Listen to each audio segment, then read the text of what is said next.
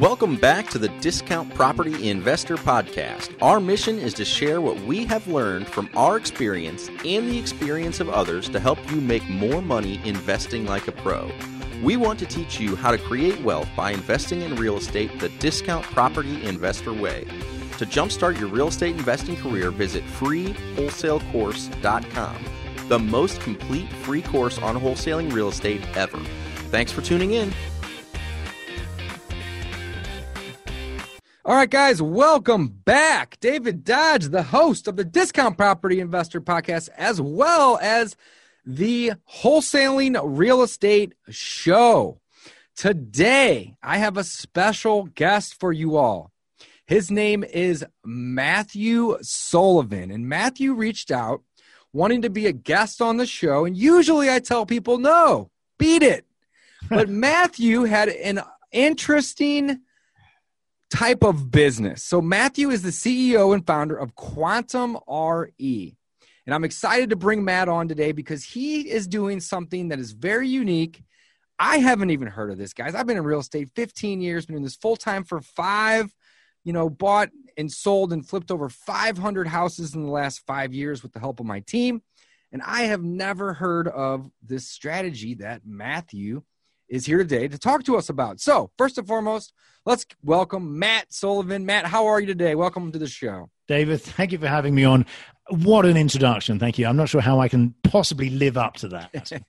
hey, no worries, Matthew. We are happy to have you. So, again, Matthew's the CEO and the founder of QuantmRE. Um, a little bit other information about Matthew, serial entrepreneur, uh, founder and president of crowdfunding real estate company Crowd Venture. He's the author of Head First, a roadmap for entrepreneurs, and he is the host himself of Hooked on Startups podcast.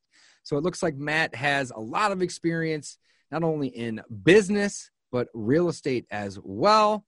And uh, let's just jump in. So, Matt, tell us a little bit about QuantmRE.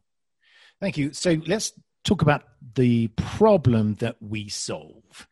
And um, the problem really is if you're a homeowner and you have equity in your home, the only way that you can unlock that equity is to go back to the bank and borrow money. So you're not actually getting the cash, you're just going deeper into debt.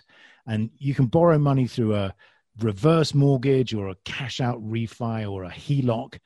But in all of those cases, what you're doing is you're adding to your debt burden and you're not really getting access to money that is really yours. So we think that that's a very unacceptable set of circumstances. So what our company does, what QuantmRE does, is we enable homeowners to access the equity that's trapped in their homes without going into debt. And what that means is that we can provide homeowners, and that could be people that own investment properties or rental properties. We provide homeowners with a cash lump sum that can be up to half a million dollars and the best part is there's no interest, there's no monthly payments, and there's no added debt. So that means that it doesn't appear on your credit report as additional debt. You don't have to make monthly payments. Um, you can uh, use the money for whatever you want, which could be to put the down payment on another property, or it could be something as simple as paying off some high cost credit card debt. Okay. Okay. Very interesting. So, this is not a loan, right? Because I have a line of credit on a bunch of my properties for my business. And then I have a couple personal rentals as well as my own home that I have a line of credit against so I can, you know, have capital to be able to go and buy properties cash um, without a bank, um, you know, for the the purchase of these properties. So correct me if I'm wrong, but it sounds to me like this is not a loan. Am I, am That's I right? Correct. No, it is absolutely not a loan. So, in any real estate transaction, there's debt and there's equity. So, you know, the equity is normally the down payment, and the debt is the balance, the amount that you borrow from a hard money lender or from a bank or another institution. So, we are investors in the equity part. And the key word is that we are investors. So we're not lenders. So you're absolutely right. We're not lending you money. So we don't get involved with lines of credit. We're not involved with mortgages or um, uh, or other types of lending products. What we're interested in is getting a piece of the increase in value as your home appreciates. So the way that we are, and, and our investors gets paid is not through interest payments, it's by taking a share of the increase in value when you sell your home. So that means that we get paid in a completely different way. And because of that, there aren't any monthly payments, there is no interest, and there is no debt. Okay. So how so if there's no interest and there's no debt, how can you explain how it works and or why somebody would want to use this product? Of course. So there's two sides to the trade. There's the investor who wants to invest and take a share of your property and share in the upside potential. And then there's the homeowner who has equity but wants the cash. So the two sides of the trade is i've got cash and i want to invest in equity and the homeowner has equity and wants to get hold of cash from an investor's perspective, it's interesting to them because A, they can get access to properties that are not for sale. So if I'm a homeowner and I'm living in my home and I want to access some of my equity, if I work with a home equity agreement, that means an investor can now participate with me as the house appreciates but I don't have to put my house up for sale. So that means, from an investor's perspective, they get the ability to invest in properties that are not for sale. Now, there's $15 trillion worth of equity in single family homes in the US. Okay. So it's an enormous untapped market. So the investors, um, uh, you know, what's in it for the investor is they get to invest capital in single family homes that may or may not be owner occupied, where they don't have to be the owner. So that means they don't have all of the issues of toilets, tenants, trash, termites. They simply participate in the upside. So when the house is sold, they get a share of the upside. From the homeowner's perspective, it's a very attractive proposition because they can unlock up to half a million dollars of cash without monthly payments, they've got up to 30 years to settle the agreement. And they settle the agreement normally by selling their home. When they sell their home, they pay back the original investment, and the investor shares in some of the amount that the house has gone up since the day that the homeowner agreed the contract. Okay, so I listen. I'm going to be honest. This is way above my head and above my pay grade but I am eager to learn more. So, can we use a real world example? Let's talk about a home that's worth half a million dollars. So, let's use my home. I think this will just be easier for me to learn. All right. My home's worth 650K. And let's say that you're, um, uh, let's say that you have you know you've paid off most of your a lot of your mortgage let's say you've got a hundred thousand dollar mortgage well i'm gonna give you a real world example so again I, I, my house is worth 650k and i owe 250000 it's like actually 269 but let's call it 250 for example. All right. So I have a $250,000 mortgage or debt service on this house. Uh, the, the, um, let's call it the ARV, or really this is the appraised value. I just had this appraised maybe seven months ago. Um, and it was 650. So that leaves uh, $400,000 worth of equity. So if I was the customer, and in this example, I am, uh, and I have 400K and I came to of equity, and I came to you all and I said, "Hey, I got a 250k note on a house that's worth 650. That's 400k in equity. What can you all do for me?" First of all, let's talk about the the the amounts that we can unlock. So, the first uh, piece of good news is yes, we can help you. Secondly, because you've got almost four hundred thousand dollars of equity in your home, that means that we can invest up to 20% of the current value of your home. So that means that we can invest up to $130,000 in your home.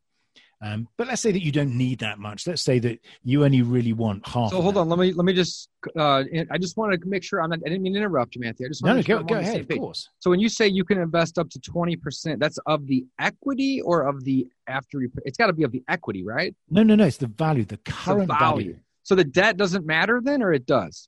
Well, it does. But what we're saying is we can invest up to 20% of the value of your home.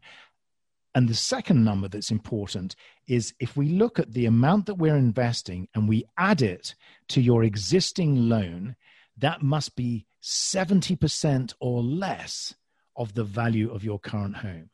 So if we look at, if we do a quick calculation, if we look at um, what is um, 70 well 650 times 0.2 is 130 let's start there right? So basically that's 130k that you guys are basically willing to invest. But then part two that's basically part one of your guys equation right? Part one. And then part two um, i know you just said it but i'm going to have you repeat it again. So part two would be so we're now going to say okay if we want to go to the maximum if we add that to your existing mortgage is that less than 70% of the current value of your home? Got it. So 250 in this example, it's 269 to be exact, but again, we're going to use simple math, right? 650 and 250. So 250 plus the 130, okay?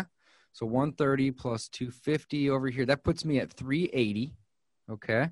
And the home's worth 650, but your new number would be 380, right? It'd be what you'd be willing to invest on top of what's already owed and then I take. Uh, how do I get a percentage of that? Then so we're saying that what we're saying now is that that 380, which is your mortgage plus the amount that we're going to invest, is that less than 70 percent? Now, 70 percent of 650,000 is 455. That's 455, correct. Okay. So you're lower than 455. So that means that you meet our 70% loan to value test. so that means that um, the maximum amount that we would be able to invest in your home would be 130,000. Okay, so the so, so the 380 needs to be that total needs to be 70% or less, right? Yes, exactly. So if we look at 380 divided by 650, that's 58%. So you're you're you're well below our seventy percent maximum. Okay. So, and I appreciate you slowing down. I'm kind of dumb sometimes. I don't think so somehow. But, but I think a lot of the audience is really this is helpful to, for them. No, no, it's see. new. No, no, we should absolutely. This yeah. Is, okay. Cool. Okay. So just to kind of recap, guys, my house is worth six fifty. I have two hundred fifty k of debt. It's four hundred thousand dollars worth of equity. Most people don't have that kind of equity, but I'm a saver when I do when I go do my flips and my rentals and I make money, I just like to park it. And I want to pay my house off as soon as I possibly can, too. So that's why I have a lot of equity.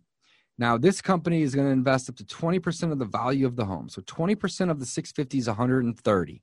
So they're willing to put in 130 if and only if that 20%, in this case 130, plus the mortgage amount, so 250 plus 130 equals 380, if that number is 70% or less of the appraised value. So you guys are going to need an appraisal to do this, right? Yes, I mean that's absolutely right. So um, we base the value of the home on an appraisal. So it's something that is, um, uh, you know, the appraisal is appointed through an independent appraisal company uh, in the same way that if you were to take out a um, another type yeah you guys hire the appraisal or the bank in, in, in, a, in, the event of a refi or a line of credit they hire the appraisal right it's exactly. always a third party but usually it's it's hired and coordinated by the lender, right? Exactly. So that okay. means that it's an an independent appraisal. Um, Perfect. So p- the process really is that first of all we do some desktop research to find out whether or not your property pre-qualifies, okay. and we can do that very quickly without having to do a credit check, really just based on the value of your home and the amount of mortgage that you have. And a lot of that information is publicly available.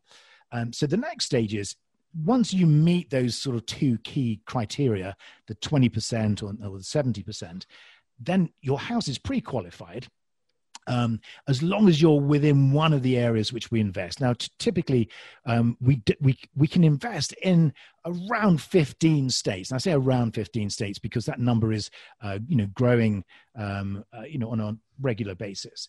Um, and we can invest in major uh, metropolitan service areas. So if your property is in a uh, of a rural area, we're probably unlikely to be able to invest because we need to invest in homes where we can reliably predict what the value is. So, in other words, houses that are that are difficult to value are houses that tend to fall outside of our remit. But most people that live in major MSAs, cities, uh, you know, will um, you know be able to um, you know apply for a home equity. Yeah. So, how many states again? Uh, you know, 15 states at the moment, um, and we have other investors that um, will will should you know over the next few months bring that number up to almost 30 states. Oh wow. Okay, cool. So 15 states and growing. That's today. And you said uh, mostly uh, mostly urban. Excuse me, mostly urban areas, right? I, I have that effect on people. Don't worry. That's not the case at all. I'm, it's been a long day. Mostly urban areas. So, like most, you know, like basically, it can't be too rural. It can be county or suburbs. Yeah, I would exactly. imagine. So, the average, the sort of homes that you and your listeners would be um, investing in, these are the types of homes that we want to work with as well. Okay. Um, so the Perfect. next stage really is then is the application process. Um, application normally takes between four to six weeks. Um, and really, what we do is we gather information about the home, about the mortgage. Um, we uh, have a minimum credit requirement of you know around sort of mid 500s mid 500s to 600 so we can go down as low in some circumstances to about 550 um, and as you can see that that's a lot lower than the average um, you know wells fargo um, loan where they're expecting you to have a credit score in the sort of you know low 900s um, so yeah. uh, so this is much you know you know much more applicable to uh, people that have equity um, many of our customers are people that have found themselves in a situation where um, you know they've got a lot of credit card debt, or um, maybe they just want to you know raise capital to pay for things like you know children's education, or as I mentioned earlier, um, you know to put a down payment down on an, investment property. Got it. Okay, very interesting. So this is not a loan. There's no interest and there's no debt. You had said that earlier. So Let's assume, with my example, that we get through this four to six week process. My credit score is fluctuates between, I don't know, between seven and 800 typically. So I would come in well above the 550 minimum. Um, I obviously have the equity there. Uh, and we've already determined that in my scenario, you would essentially lend 130, not lend, because that would make invest. it a loan. We so we're investing. You're investing. Okay. So, assuming we got through, and this is hypothetical, so I'm not holding you to this, Matthew. I'm just trying to educate and provide value. No, no of course. To our listeners. So, so the, the, next question is, you know, what yeah, happens? So the next the next question is is so I'm pre-approved or I'm hypothetically approved, right? We get through that four to six week period, and then you guys say, Dave, we're going to invest 130 into you. And again, I could have you know, not the best credit, as long as I have equity and I'm not out in the boonies. That's kind of essentially some of the criteria. Pretty much it, here. yeah. So, and I and I'm sure there's we're leaving a, a thing or two off. Not a big deal. I'm looking big picture here, right? So Matthew comes and he says, Dave, guess what? You've been approved. Hypothetically, we're going to get you a hundred and thirty thousand dollar, not a loan, but an investment. And then I'd imagine you guys would slap a lien on my property. Yeah, and again, really, what we then have is an agreement um, which is very similar to an option agreement. So we're not taking ownership of your property. There's no change of title.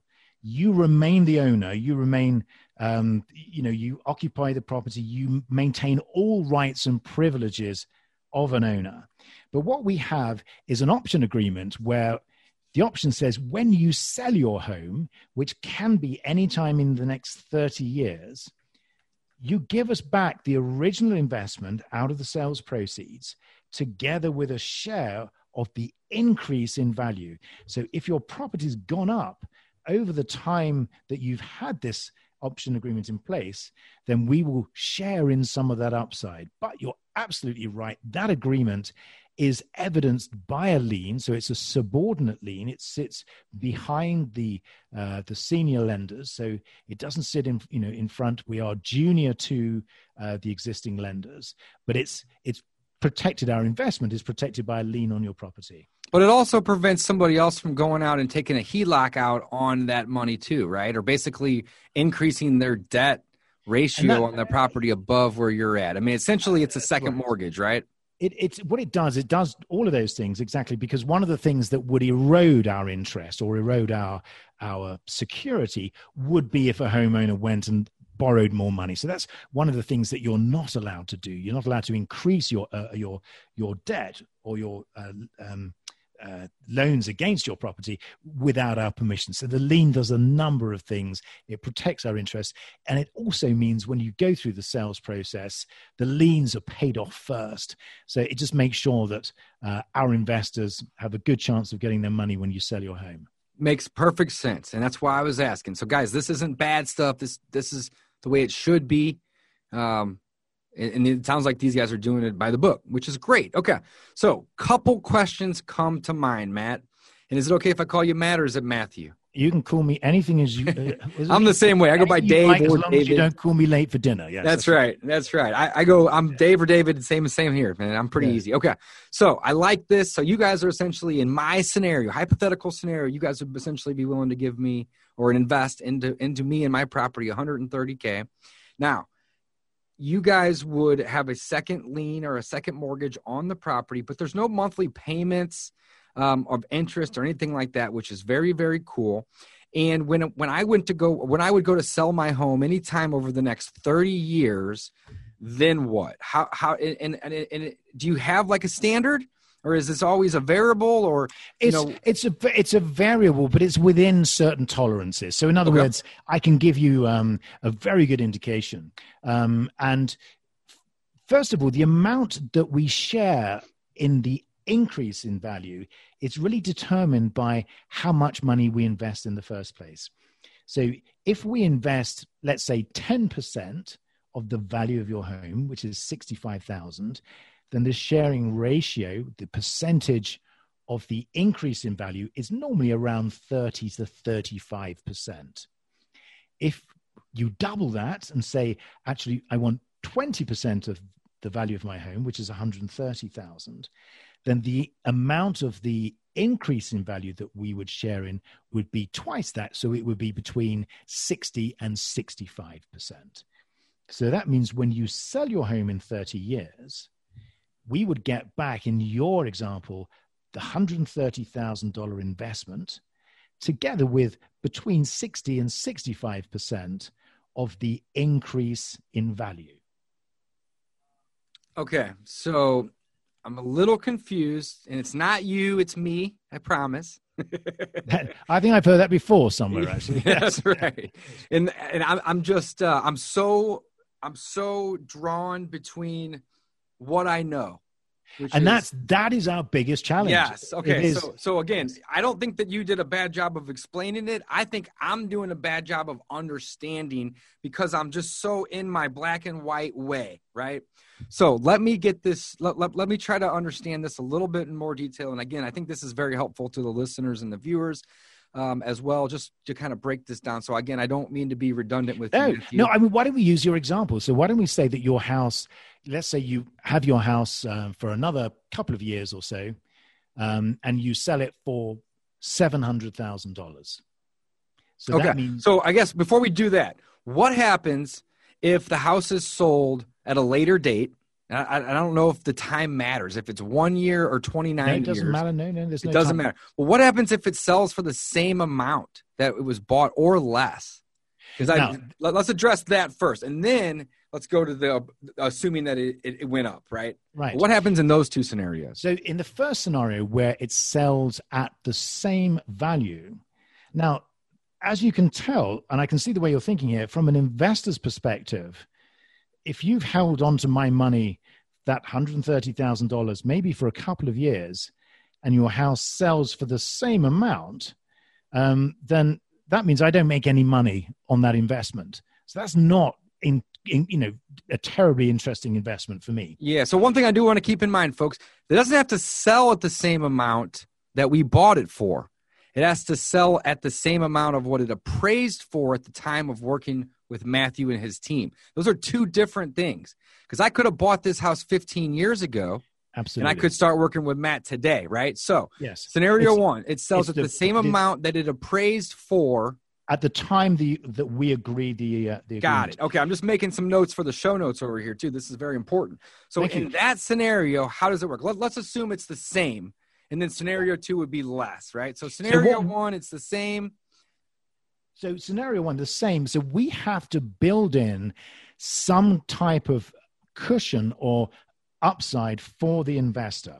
So what we do is we say your home appraises at 650,000, but what we're going to do is we're going to build in an adjustment to that so that if your property does not increase in value or in fact goes down in value, we still are able to make a little bit of, uh, of a return as long as, but if your property goes down significantly, then we will be in a position where we could be losing money. So what we'll do is we'll say that your house appraises at 650,000, but we will adjust the value for the purposes of the contract. And that adjustment can be typically within between 15 and 20%. So that means that we could reduce the value of your home by up to 20%. So that's about 130,000. So we would say for the purposes of this agreement, your house actually is valued valued at say 520,000. So that means if you were to sell it at the same amount a few years later, we would look at the difference between that adjusted value which is 520, the sales value which is 650, and we would then calculate the percentage of that increase in value as the as our return on our investment. Okay. So in this, so in scenario one, though, it sells at the same amount that it appraised for. So it, it just appraised seven months ago for 650. So let's just assume that it would do the same today, right? Maybe even a little bit more, but for simple math, is 650. So are you saying that you guys would only lend, you wouldn't lend at that appraised number? You wouldn't? Now, what we would do is we would use the, and this is where it does get a little bit confusing, but we would use the appraised value to calculate how much we would invest. But then when it comes to calculating how much of the increase in value we're going to share, we're going to move the needle a little bit to the left.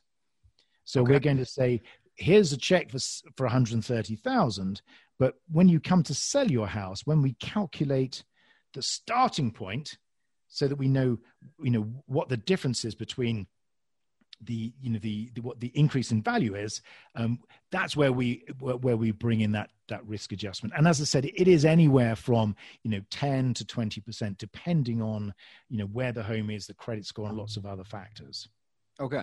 So what you're saying though is okay, just so I'm getting this right. So just because it appraised at 650, you guys wouldn't be offering the 20% on the 650. You would Yeah, no, discount that. Yes, no, we do. We offer the 20 percent on the 650. Okay. But when it comes to starting the clock and we say, well, what's the house worth to be able to start? Because the other thing is the sharing ratio. So the second piece is how do we get paid? And we get paid by a share of the increase. So the next question is, well, what numbers do we use? What's our baseline? What do we say your house is worth so we can start the clock? Um, and we're going to say we don't want to start it at 650 because if your house, particularly in the current economic climate, and this is really all come about because of, of the sort of pandemic, um, we don't want to start the clock at the same value because there's a very good chance that it may not actually go up in value. So we're going to move the needle slightly to the left and start the, the valuation for the appreciation for the sharing per, uh, um, calculation. We're going to start that at a lower level. Okay. So in this scenario, what level would that be? I would say uh, typically around um, it'd be around the 550 mark. That's a that's a an example which yeah. So how did you get to that though? Because and I think that the- really that's that's something that's driven by the investors. So the investors are saying.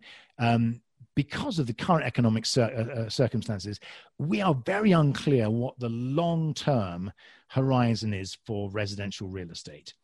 So we think that there's a very good chance that residential real estate will continue to appreciate, but also there is a um, a, a chance, and we don't know what that figure is, but there is a chance that properties may significantly depreciate. There may be uh, a significant issue with forbearance, for example, or some other um, longer term impact caused by the pandemic that causes house prices to soften.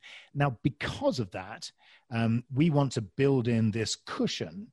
Um, and uh, you know, and the investors are driving that cushion to be a you know to be this you know the sort of figure I, I mentioned earlier. Okay, so there is okay, so there's a couple things in there that that aren't fixed. Essentially, there's some variables, which is fine. I just want to make sure that I'm understanding this. So, in scenario one, it sells at the same amount, but there's still going to be a profit center for you all because you're moving the needle to the left on the actual starting amount.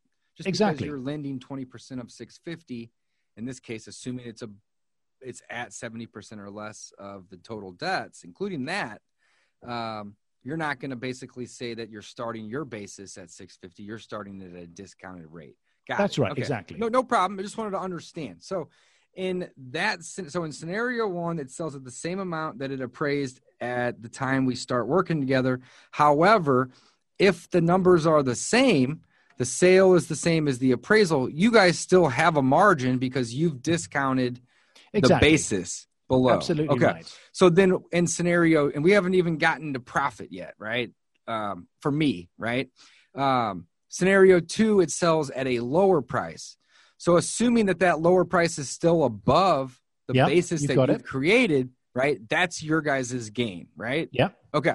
Perfect. And then and then and then the last scenario would be scenario three. So we have cells at, we cells below, or scenario three would be above.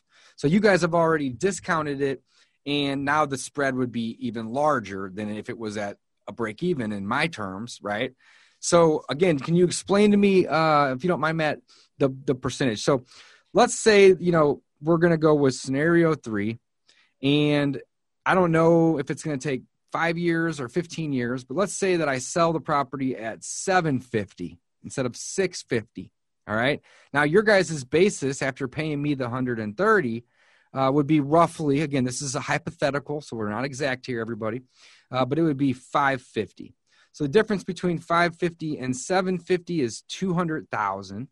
And what would be the percentage that you guys would keep, assuming you lent me the full 20%, which was the 130 grand? Or, or does that even matter? Yeah, and the 130 is going to come back first. Yes, exactly. So, um, and then our we would then share in approximately 60 percent of that 200,000 appreciation.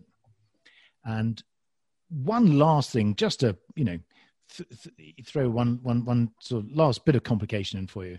What we want to be able to do is make sure that if your property appreciates significantly, I mean, way beyond that figure, we have a, a an overall cap so that we cannot earn more than a certain amount each year on an annualized basis um, from this agreement. So um, even though we are adjusting it back with one hand, we balance it out with a return on investment cap that says that if your property does go through the roof, then we won't take all of that as as you know we won't take our full share. We'll what is that cap? Is it standard or is it very it's and again it, it depends on the property depends on the state depends on the uh, you know the amount but it's around 15 to 18 percent. So that means that the return on investment cannot be more than that figure. Um, you know, if you sell your house for a lot more, so that means anything over and above that, you, you know, is yours yeah. to keep. Which is a pretty safe bet because you know, can a property go up over fifteen or eighteen percent in a year or two? Well, of course, but over a ten or fifteen year period, over averages, you're not you're not seeing anywhere near that number. So that's a good position for you guys, and it's a good position for a short term investor like myself. Long term, that's that's pretty high, but at the same time, factor this in, guys. I'm not saying this is a bad thing. Factor this in. This is not a loan. There is no interest, and you know you you say there's no debt, but you can't sell the property without paying it back. So there's a lien still. So I don't know if I agree 100. percent Yeah, it depends. I think no we using it's it's not debt in the in the strict in the traditional debt of having an interest payment. Yeah, you have right. an obligation. Absolutely. Cool. So what, what we're saying, we're not saying there's no obligation. We're saying there is clearly an obligation that you have, which is a contractual obligation that is evidenced by the lien. However, it's not it's not a loan. It's not a debt product. I get it, Matthew. You're doing a great job of explaining this, by the way, because I, thank you. I'm, That's right. I'm not the brightest when it comes to all. I'm just little- reading from my script here. You understand? That's right. Yes. I'm not the brightest whenever we get outside of the black and white of what I know. So, but you're doing a good job, guy, uh, so far. This is actually very, very helpful. I didn't even know that these exist, and these are called home equity agreements, guys. Not loans, not lines, not second mortgages. They're home equity agreements. Of course, they're going to put a lien on your house because they don't want to pay you money and invest in you and and your property just for you to go sell it and then lose their money. They're going to obviously make it difficult for you to try to screw them, if not impossible. I get it. This, this is very, very interesting. So, we talked about in the event that it sells for uh, the same amount, they're still going to make their money because they've discounted their their cost basis essentially, right? Uh, scenario two, it sells at a lower price. As long as that lower price is above the cost basis, it seems that they would still get paid. Am I missing anything on that? Yeah, no, no, that's it. Yeah. Okay. And then scenario three is it, it, it goes up. So they would obviously have a smaller cost basis than what they lent on, and they would they would take sixty percent of the appreciation with an ROI cap of again this is hypothetical depends Yeah. on the market, the city, everything else, even probably the date, right? Um, of fifteen to eighteen percent.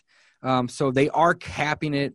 Um, Yeah, at th- that rate. all I would Now- say is that that sharing ratio of 60%, if we unlocked or or invested 10% of the value of your home, in other words, 65,000, that sharing ratio would be half that. So it would only be 30% of the increase in value. okay, that was my next question. So sixty percent at sixty percent So it's of three, the you just multiply you multiply the investment percentage by approximately three.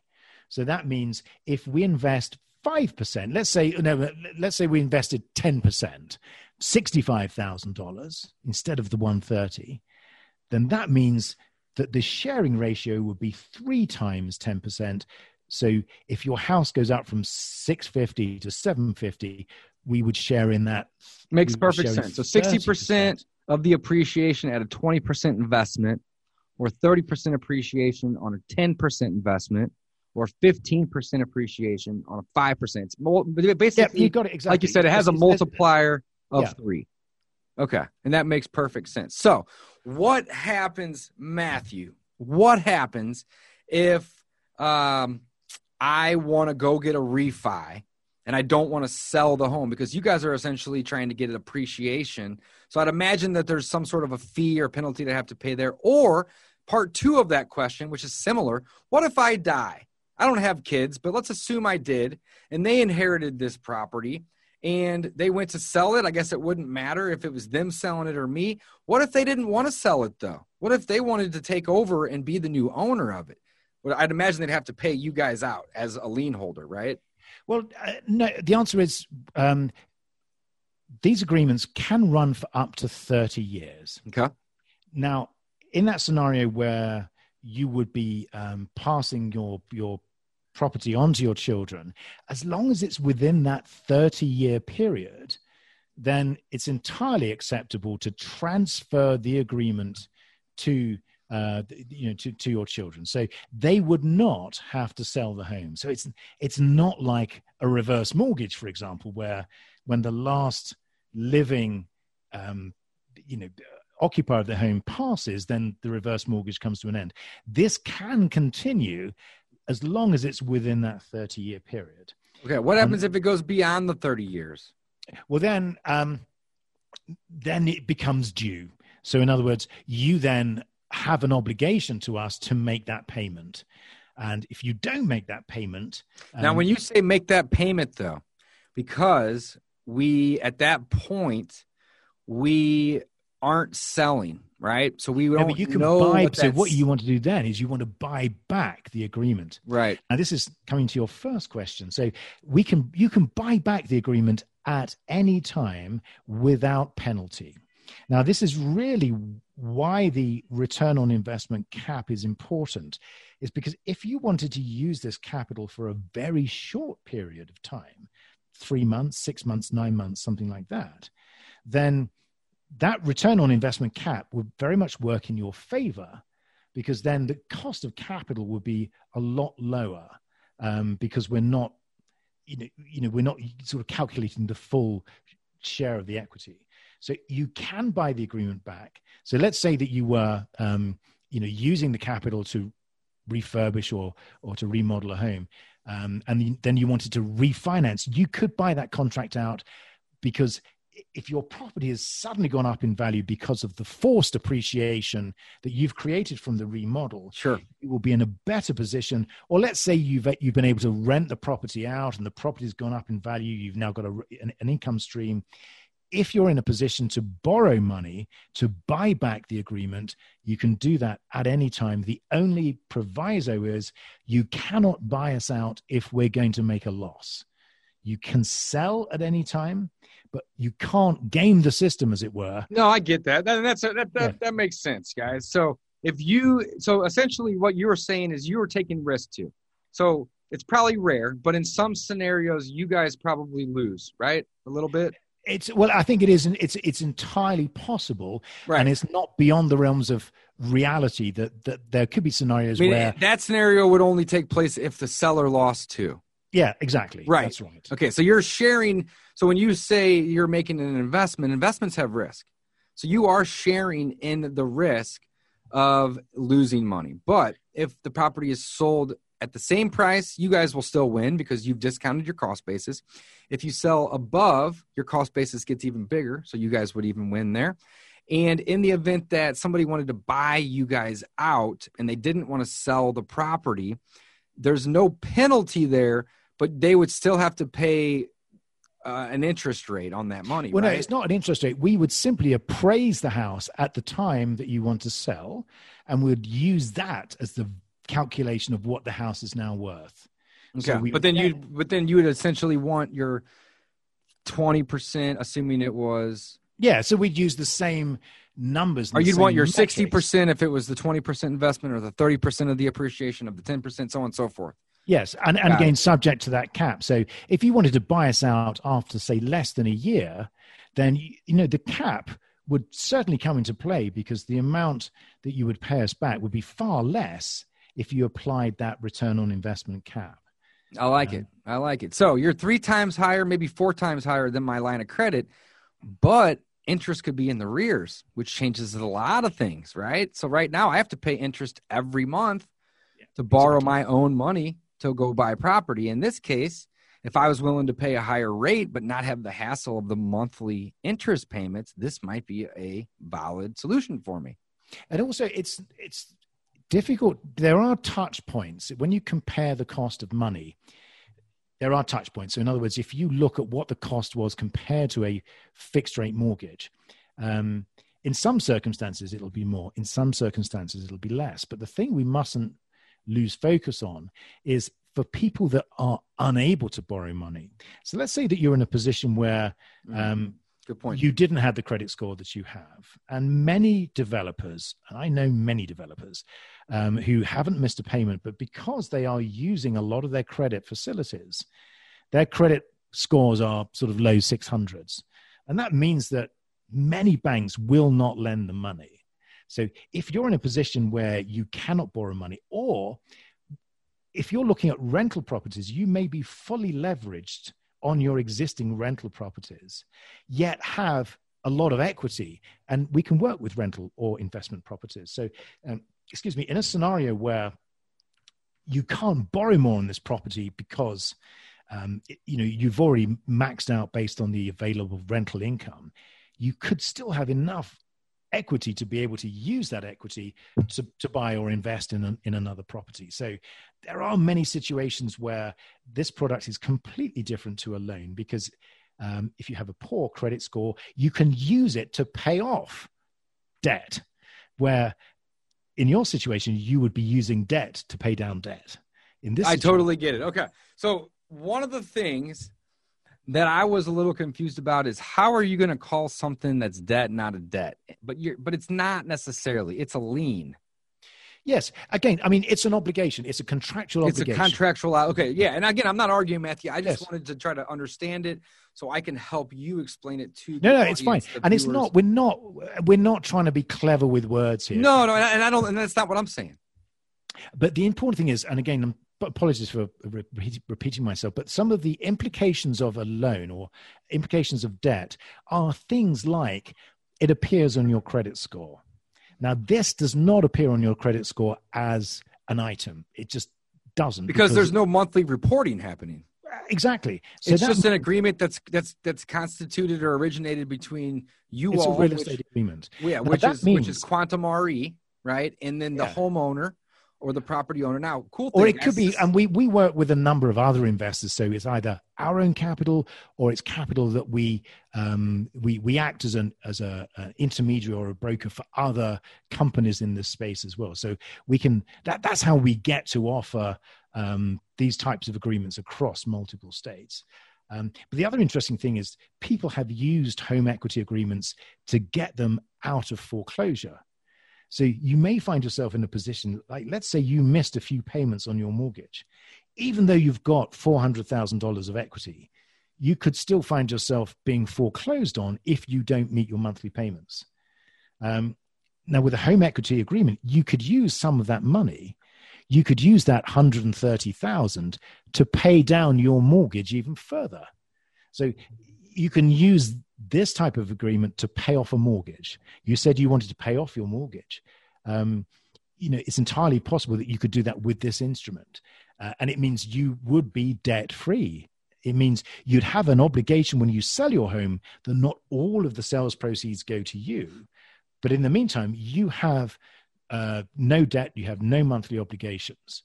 And so yeah. that's that's um I, I, just thought I would throw No, no, no, absolutely, absolutely. Um I I I follow. I think that this is a very unique uh, way to go about offering liquidity and or capital to an individual that has equity in their home. Now, this will not work if you don't have any equity, guys. You have to have your debt service plus what they're willing to lend you. That has to that was basically part two and from the very beginning. I'm looking at my notes here. You have to be at 70% of less of the appraised value. So if your debt service alone is at 70% or above this won't work for you. You have to have basically about 60% debt service before you include any loan to make it work but yeah, this could be a, a very, very, good, good option for somebody that needs money um, doesn't have the best credit score um, I mean, lots of reasons. You don't want to have the monthly interest payment. You know, it, it it's a very creative way. And I'm going to be honest, Matt. Whenever you sent, or whenever you know whoever sent this over to say, "Hey, let's do this podcast," I usually say no, but I was intrigued, and I was thinking, well, let's check this out. Let's see what this is all about. But I'm going to call Matt out on some bullshit if this is some bullshit. Pardon my language. right. But I'll yes. be honest, man. This is this is a this is something new that I haven't seen, and I don't think this is something that I am going to want to jump into right away. But I like the fact that I know about it, and there's yeah. probably a lot of people out there that this does make sense for them. Right? They don't have the best credit. They have equity in their home. They're not looking to sell their home.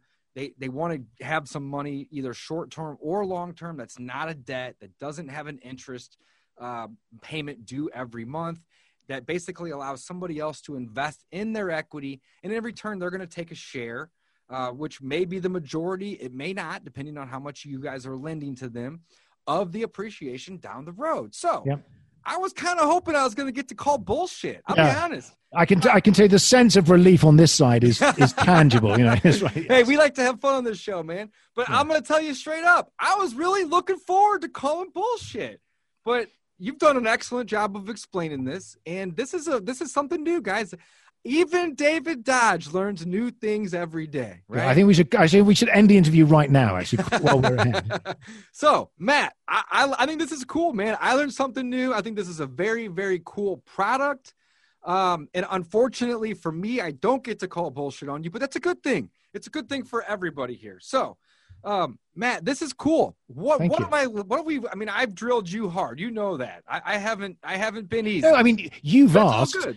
Yeah. You know, solid, intelligent questions that you know need to be asked, and and really, it is um, as you rightly say, it's an offer. There are terms, and you know, people are free to accept or reject that offer. Sure. Yeah, um, and, and, that's the thing. It's it's an agreement. Yeah. So Matt, what have I missed? We've covered a lot of things, and I really do appreciate you sticking with me um, and using my example just because it's going to help me learn, but also by having a fixed set of numbers, it helps everybody else follow the flow of how of how these As agreements well, work. The sort of the usual questions we get are things like, um, what are the charges associated with mm-hmm. this? So, um, good question. Um, First of all, there are no upfront fees. So we talked about appraisals, we talked about um, valuations. So um, with pretty much all of the investors that we work with, um, there are no upfront fees. So, um, you know, there are occasionally, but there, but you know, we, in ninety nine percent of the cases that we work with, um, there are no out of pocket expenses for the homeowner. So the homeowner does not have to find the money for the appraisal and run the risk of losing that. That's borne by the investors. Perfect. Um, there is a once off charge of 3% so the money that you get, your 106, what was it, uh, 130,000, you would get that less a 3% once off fee.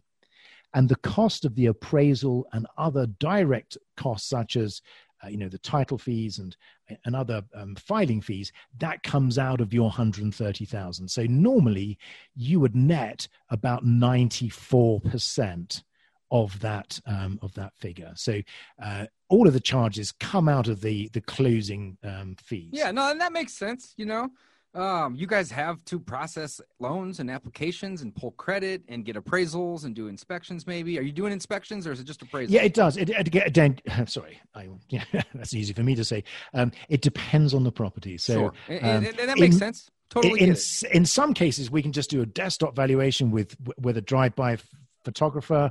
Um, in some cases, we'll do home inspections. It really depends. And that makes sense. I totally get it. I buy. I I specialize in direct to seller uh discounted properties i i, I bought 100 houses i shouldn't say i my team and i bought 100 yes. houses last year we bought 100 the year before um i would say 94 to 97 of those 100 were direct to seller off market properties yes. we bought a couple mark you know on market a couple you know four or five a year the other 95 essentially is direct to seller.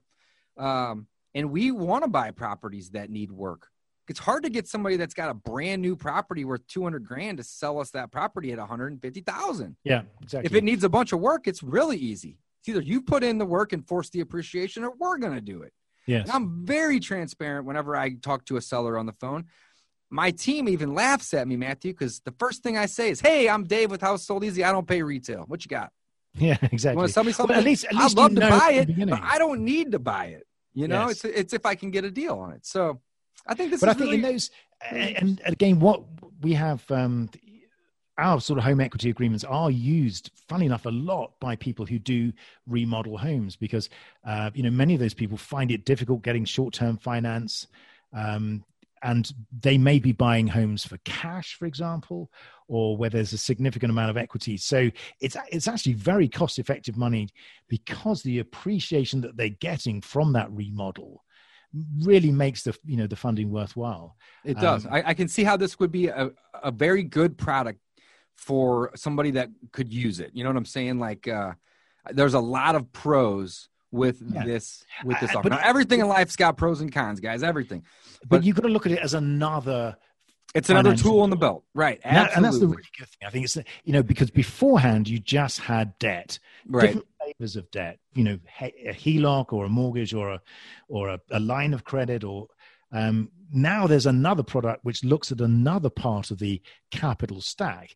And so for a homeowner, they've now got more choice. They've got more options. Yeah. So let, let's run through one more quick scenario here, uh, Matthew. Let's say that I borrowed. So in this scenario, you guys would lend, assuming my numbers were right and they all checked out and appraised yeah. and everything else. You could lend me up to 130, but at that rate, it'd be 60% of the appreciation. Approximately. Yes. Approximately, right. Approximately. Now, let's say that I only needed, you know, half of that or wanted half of that, yes. right? So a half of, of 13 is 65. six and a half. So let's say I wanted 65,000 to be invested in me. What that does is that decreases the amount that you guys would take from 60% of the appreciation to 30% of the appreciation because now I'm only looking That's at absolutely 10% right. versus yeah. 20 and there's yeah. the three times multiplier which we've yeah. we've found but let's say that I only borrowed it for a month. Yeah. let's say that you know I borrowed it, I fixed up my kitchen, um, and then of course there's lots of exits. I could sell the property, um, I which would which would then force you guys to get 30% of the appreciation, of course. Um, but I could pay it back. It's an agreement, not not, not necessarily a loan or a debt. It's an agreement. So let's say I wanted to get the agreement off of the off of the title, um, and I only borrowed that 65 grand for 30 days, one month. How do you guys factor in what would need to come back? So obviously, all 65, which is what we call our principal, comes back. Um, now, really, that's not true though, because I wouldn't receive 65, guys. I would receive 0.97 of 65. So let's just run through the scenario real well, about life, point right? about point nine five. Yeah. So you would, but but that's be, but we would still want back the full sixty five. Totally get that. Um, so I would actually get is it 0.95 or 0.97? Is it It's 0.95 because it's a 3% fee plus the direct costs. So we have a, a, a 3% origination fee plus whatever costs we run up in terms of appraisals or um, uh, you know filing fees. Cool. So the one-time charge isn't three percent. Then it's three percent. I just want to be clear. I'm not arguing. Yeah, yeah. It's a one-time charge of three percent plus whatever it cost, whatever our out-of-pocket expenses were. So we then take those out of the. And that's fine. I just yeah. wanted to make sure we're on the same page, Maybe. So when you say, so here's one thing that I want to just clarify on, and don't get me wrong. I'm not trying to be yeah, sure. ignorant by asking this question. It's not my MO. Yes. I just want the listeners and viewers to, to understand like I did. So when you say one time charge of 3% minus the costs, no, costs, it's 3% plus. I mean, so, plus, plus. I'm yeah. sorry, plus those costs. Yep, yep, very, very good. And the now, cost, when you say costs, those are costs for, I'm assuming, title, taxes, appraisal, appraisal yes, and maybe an inspection. Okay, so those are our out of pocket costs that we ran up when we. Um, but that doesn't include your time. Yeah, but now because that's included our, in the three percent, right? That's the three percent. Okay, so, our, so our, that's the question there. Because exactly. one could say, in theory, right?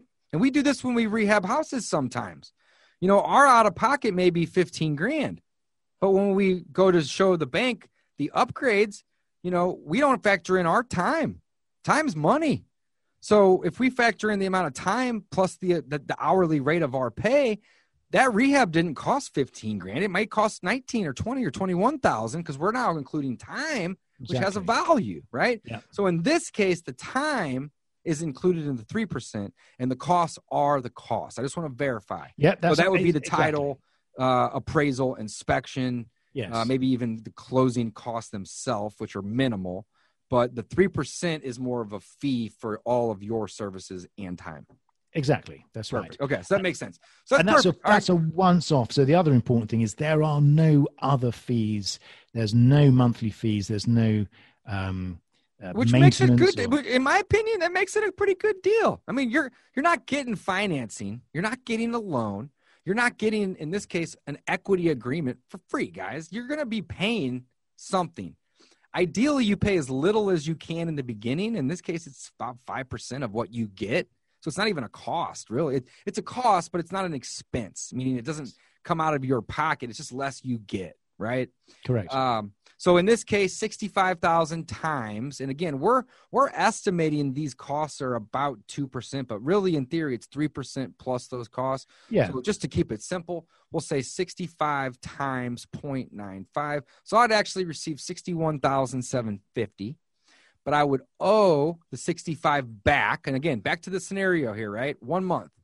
So I would receive 61,750. I have to pay back 65 but then I'd have to pay something on top of that, right? And that's where the cap comes into play.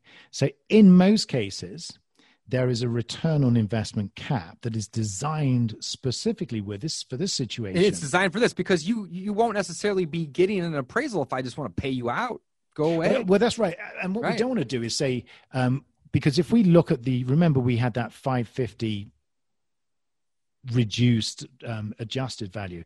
Right. If we calculate it based on that, then it, the money becomes too expensive. In other words, it's not economically viable for you if you use this for short term. So that's why. Yeah, because you'd basically be factoring in, you know, a hundred thousand dollar appreciation. yeah, it would be thirty percent. Yes, exactly. Right, sixty percent or even thirty percent. Thirty percent. Let's say in this scenario where I only did the seventy grand, that's thirty percent. That's still thirty grand over a month. So that yeah, so that's where that's the cap why, comes into play. Exactly. Then then it becomes it's not. So you're looking at fifteen to eighteen percent annualized. Exactly. So you're looking at you know one in a tenth to one in a fifth a month, basically something along. Yeah. so that's that would that would be your the cost of funding. Okay. Cool. Well, that's not bad actually at all. Man, I was really hoping I was going to get to call bullshit on you today. all right, guys, you heard it from the man himself, Matthew, over at Quantum RE. Guys, Matthew is the CEO and the founder um, Matt, how would somebody go about getting in touch with you if they have more questions? I'm not even going to get in the way on this scenario, guys. If you have found value from this podcast, this show, this audio, this video, wherever you may be seeing uh, this particular episode or hearing it, um, I just want to provide value. That's my goal as a host to you all.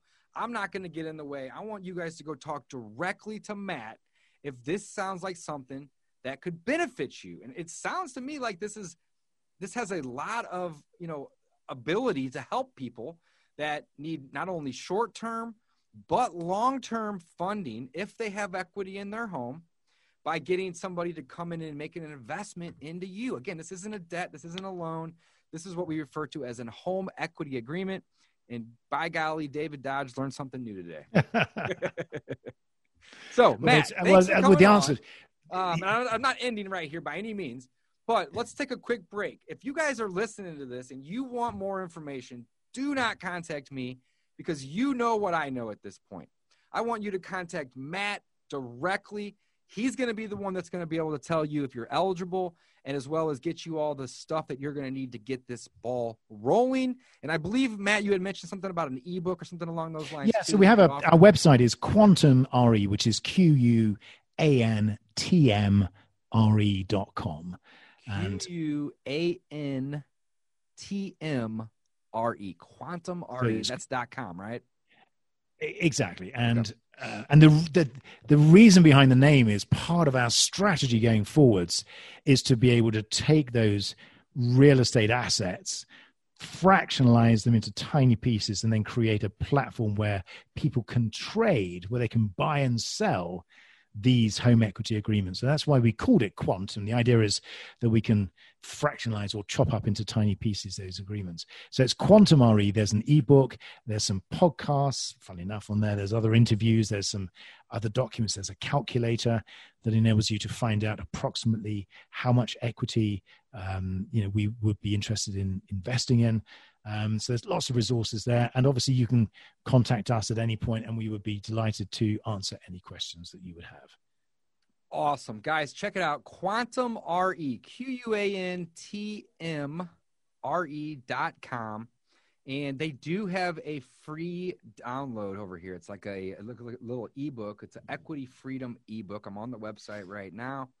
Um, and they will uh, essentially let you know if this is something that's going to you know that you're going to be eligible for or not. If you have equity and you have credit of any kind, you know you're you're probably going to be able to work with these guys unless you're below a 550.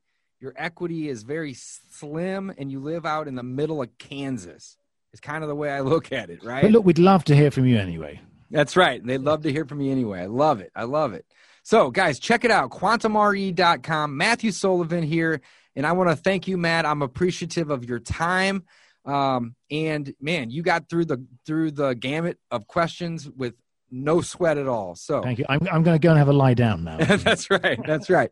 Oftentimes you, I do these shows and I don't rec- I don't publish them because not that I am, you know, I'm really in the business of calling bullshit, but if I don't feel that there's value being created by these shows and these episodes, I don't publish them. But this is one again, I've learned something new today, and I think that this that this product that they're offers that they're offering um, has some serious legs. I think this could be a very viable option for a lot of the listeners and viewers. So, guys, again, check it out. Matthew Sullivan, quantmre.com. And uh, Matt, what I leave out, man? Did I miss anything? No, I think that's that's it. I think we've we've covered um, you know everything. It is straightforward. It's um, you know the key. It's not as confusing as one would think. It's not. I mean, the, the biggest challenge for us, as as you can see, is education. Right. It's really just, but the interesting thing and the exciting thing about this product is there's so much of it about, and we're really beginning to get some momentum now. And it's these types of agreements have been around for about 10 years. I think over the next few years, we will see more and more companies coming into this space because there's $15 trillion worth of equity in single family homes. So it's this huge untapped asset class. There's an enormous amount of demand from people. It's very good for the economy because we're not increasing borrowing. It's good for banks because we're protecting their investments. Um, and we're enabling people to move money from their equity into the, their their spending account without increasing their debt. So, you know, it is an exciting uh, you know products you know and the challenges are just really trying to get people to understand that this is um, it's real it's here to stay. Um, our conversation will always start with why would i ever do this? And they always end with why wouldn't i do it? Um, that's right. That's right. and, and um, so it's great but it is great David, to be invited on, and, and um, you know, thank you again for yeah, I'm happy to have you for, for bearing with me as I. Oh, you know, as, no as, problem. I appreciate you not not quitting with all of the drilling. Right, yeah, click.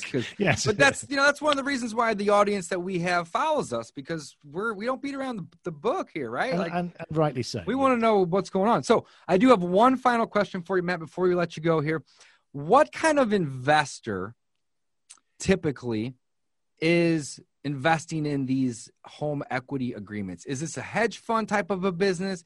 Is there is this a private equity type of a business, or do you have individuals like me that have an extra hundred grand laying around that says, "Hey, I like this idea. I know that I'm not going to get any interest payments on my money, but I'm going to get to share in the appreciation on a property, assuming it checks out." So I'm just curious, and it doesn't matter to the listeners and viewers, but this is just David being curious. What is the average investor that you guys are working with? What do they look like? Um, at the moment, primarily hedge funds, um, pension funds, multifamily offices. Sure. So and that's kind of what I was thinking because it takes a special kind of investor to make an investment that that doesn't have a guaranteed return in X number of days, weeks, months, or years. They do in theory, but it's up to the owner of the home to decide when they want to exit this agreement basically it, it by is. buying it out or by selling most, the property. Most homeowners do tend to sell around, you know, uh, within seven years. Yeah, seven's pretty standard, right? They're going to either sell or they're going to refi, and at that point of refi, they're going to need to pay it off. So, but the money that that is investing at the moment, it's funny, it's changing because it's long term um, inflation hedge. It's a type of capital where the allocation comes from a particular pot that doesn't need a cash pay that is there really as a sort of a foundation. It's a hedge. It's basically. an asset backed investment. Yeah. And that's what that's what my guess was, Matthew. It was that type want, of thing. We yeah. want to be able to and part of our strategy is to open up this type of investment to anybody. So mm-hmm. um, and really what I was alluding to earlier was uh, we want and a part of our plan over the next I don't know 12 to 18 months is to deliver a platform where small investors, non accredited investors, will have the opportunity to buy into home equity agreements with a tool that gives them a map. Yeah, similar to like a like a prosper.com or a lendingclub.com, exactly. but more on the on the on the terms of they're investing in the equity via home equity agreements, not just that's like, it. oh, you got to pay off your credit card. Here's a personal. That's it precisely. This sort of. I like it. I think that's a very unique, uh, unique play. I like so that. What, so we are, yeah, it's and it's moving forward. So it is, you know, it's it, it's uh it's it's like you know trying to chew an elephant, you know, eat an elephant, but you know, one bite at a time. But it is it's moving and, and it is uh uh you know a very exciting space. I love it, Matthew. I am grateful for your time. I appreciate you coming on. I love learning new things. So you have been been one of the unique people that was able to actually teach me something today. So, I, again, I want to thank you so very much. Guys, check out Matthew Sullivan, quantmre.com. He is the go to guy when it comes to uh, converting your equity into cash. Matthew, thanks again for coming on the show today. Guys, don't forget, you can learn more directly from Matt. I'm not getting in the way. You go talk to him directly. QuantmRE.com. Until next time, signing off. Thanks, Matt. Thank you, David.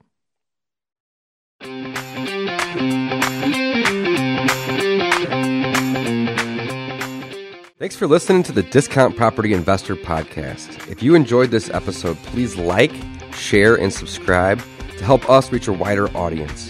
To jumpstart your real estate investing career, please visit freewholesalecourse.com, the most complete free course on wholesaling real estate ever.